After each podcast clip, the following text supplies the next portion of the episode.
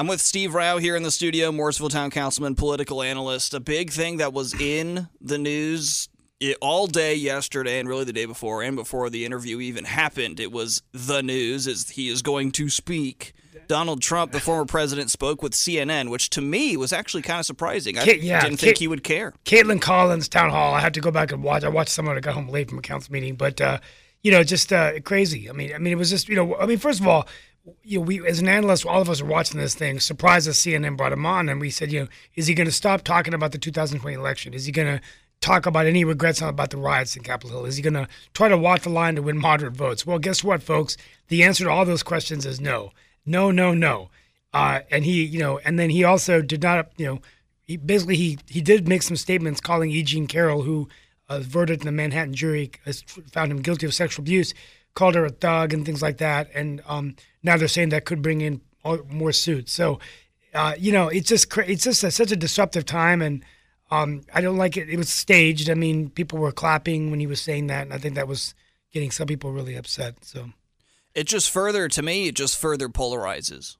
I, I think so, and uh, and I think that, um, like I said on this show and other shows, I I truly believe that the best of American democracy is listening to each other, and that you know I'm a moderate Democrat. I have many Republican friends and supporters, and at the end of the day, we have to listen to each other. But I think we should get away from insulting each other, calling each other names, whether we're Republicans or Democrats.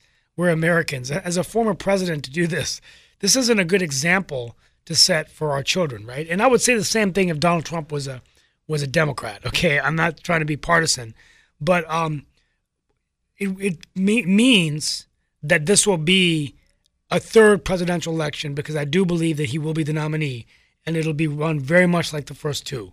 So get your popcorn out, get ready, folks. This is going to be the rough and tumble. I think there's going to be Trump apathy. I think he'll win the nomination, but my addiction against Biden, I think that it could be, you know, Republicans may not turn out, and if they don't, then it could be, but we don't know. Maybe they will. Do you think a lot of voters won't turn out for Biden because he's going to be so old? If he's reelected, he'll be 86 as president.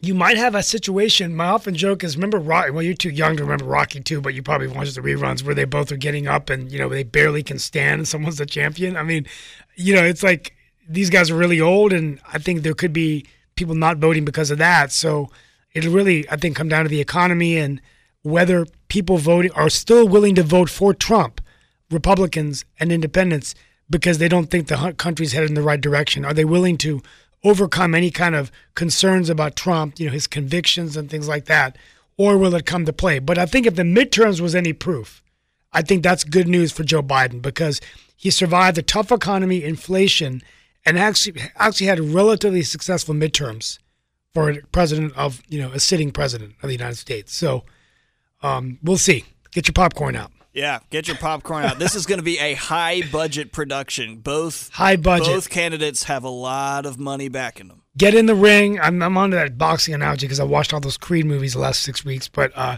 get in the ring. It's going to be tough, and it's going to get ugly, and it's going to get bloody, and uh, it's going to. And we'll see what happens with these other races, like North Carolina's governor's race. Trump, I mean Robinson versus Stein. If Trump's a nominee, that's what analysts are trying to figure out. Does that help Josh Stein or does it hurt Josh Stein?